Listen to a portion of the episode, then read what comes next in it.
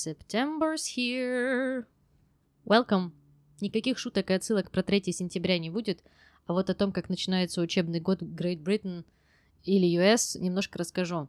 Самая популярная неофициальная традиция там – это покупать new school supplies and put together new outfits, то есть э, новую канцелярию и предметы одежды, чтобы обозначить этим новый учебный год, прийти обновленным в школу или июне.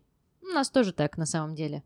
Поэтому, чтобы как-то ознаменовать приход осени, если вы его не заметили, как вариант, можно обновить гардероб чем-нибудь теплым, уютным, купить какой-нибудь красивый планер, новый стилус для планшета или чехол для телефона, тоже подойдет. А теперь поговорим о том, что нас ждет в этом сезоне подкаста. В последующих четырех эпизодах я постараюсь помочь вам в освоении или улучшении языковых навыков по четырем аспектам английского языка – чтение, письмо, аудирование и говорение.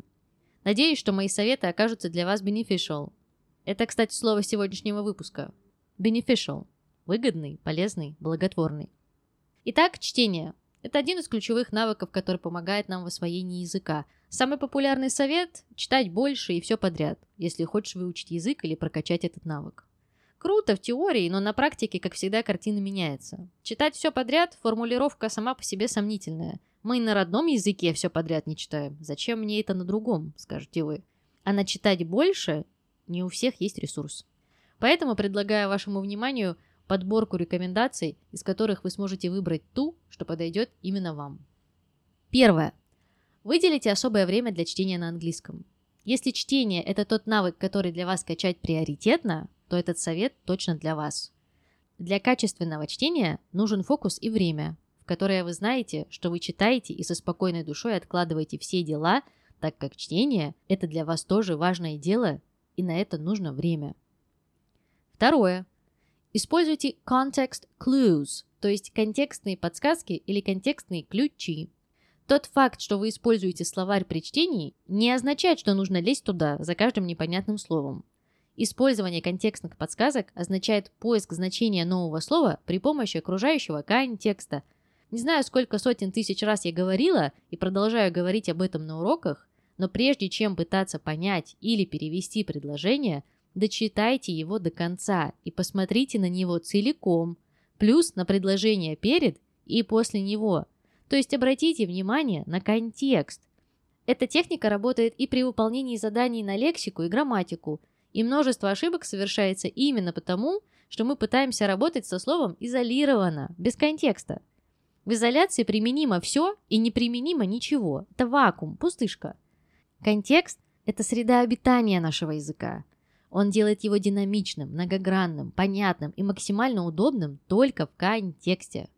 Поэтому запомните, всегда обращайте внимание на окружающий контекст.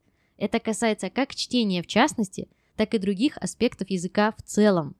А вообще, это касается и жизни. Почаще обращайте внимание на тот контекст, который вас окружает. Третье. Записывайте слова по ходу чтения и не отвлекайтесь на словарь. Это связано с предыдущим советом. Я имею в виду, что не нужно переводить каждое новое слово сразу. Продолжайте читать, по ходу записывая новые слова. Какие-то из них точно попадутся вам не один раз, и при помощи контекстных подсказок и имеющихся у вас знаний и наблюдательности какие-то слова станут для вас понятны и не потребуют отвлекаться на словарь. Здесь давайте вспомним про фокус. Один из трех китов в изучении языка, о котором я говорила в одном из первых выпусков подкаста. Четвертое. Выбирайте правильную литературу. Жанна, как выбрать правильную литературу, спросите вы. Вы должны знать ответ на два вопроса. Первый – что мне интересно читать? Второе – мой уровень английского. Зная ответы, вы сможете подобрать максимально комфортное чтиво, которое принесет и удовольствие, и пользу. Пятое. Есть еще прикольный способ проверить сложность книги для вашего уровня. Это для тех, кому не лень. Посчитайте слова на одной странице, затем прочтите ее и отметьте все новые, неизвестные для вас слова. Затем посчитайте их. Разделите количество неизвестных слов на общее количество слов со страницы. Умножьте на 100, и вы увидите, какой процент слов вы не знаете. 0,2% новых слов – текст для вас прост и понятен. 4,6% новых слов – идеальный текст для вашего уровня. 8% новых слов может быть сложновато, но попробовать стоит. 10% или больше Это сложный текст. Его стоит пока отложить в сторону. Далее, шестое. Читайте кусками. Разбейте текст на кусочки и работайте с ним последовательно. Сначала один параграф на три кусочка, потом на два, потом по параграфам. И так со временем вы заметите, что можете читать куски все больше, а затем и вообще прекратите их делить. Седьмое. Пишите или проговаривайте summary. Задайте себе вопросы. О чем был этот параграф? Или эта страница? Какова основная идея? О чем я читаю? А какие слова я запомнил? Эта техника очень помогает понять, какие части книги, текста или страницы вы не до конца поняли, какие слова не запомнили и что стоит перечитать. Это была лишь одна часть из списка «Как легче читать и прокачать навык чтения». Полный список висит у меня на сайте в разделе «Полезности». В нее я также включила один просто обалденный, мега-технологичный ресурс, который супер качает не только нужный нам навык чтения, но и аудирование и даже произношение. Все это у меня в подборке на сайте. Ссылка в описании к эпизоду. Сегодня мы на этом остановимся. Помните, что чтение – это важный навык, независимо от того, нужен ли он вам косвенно или напрямую. Читать – это вообще хорошо, а читать на английском – это еще и круто.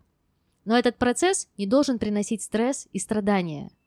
Помните про сегодняшние советы, помните про поддержку самого себя в этом процессе, или найдите поддержку в лице преподавателя, друга, психолога. Помните про регулярность и фокус. И главное, помните, что это вы делаете для себя. А все, что мы делаем для себя, должно быть самым комфортным, заботливым, удобным, одним словом, лучшим. Всех хочу поздравить с началом осени, с началом учебного года, с началом рабочего года. Искренне желаю всем успехов. Пусть эта осень будет классной и beneficial для каждого из вас. Спасибо за внимание. Всех обнимаю. Пока.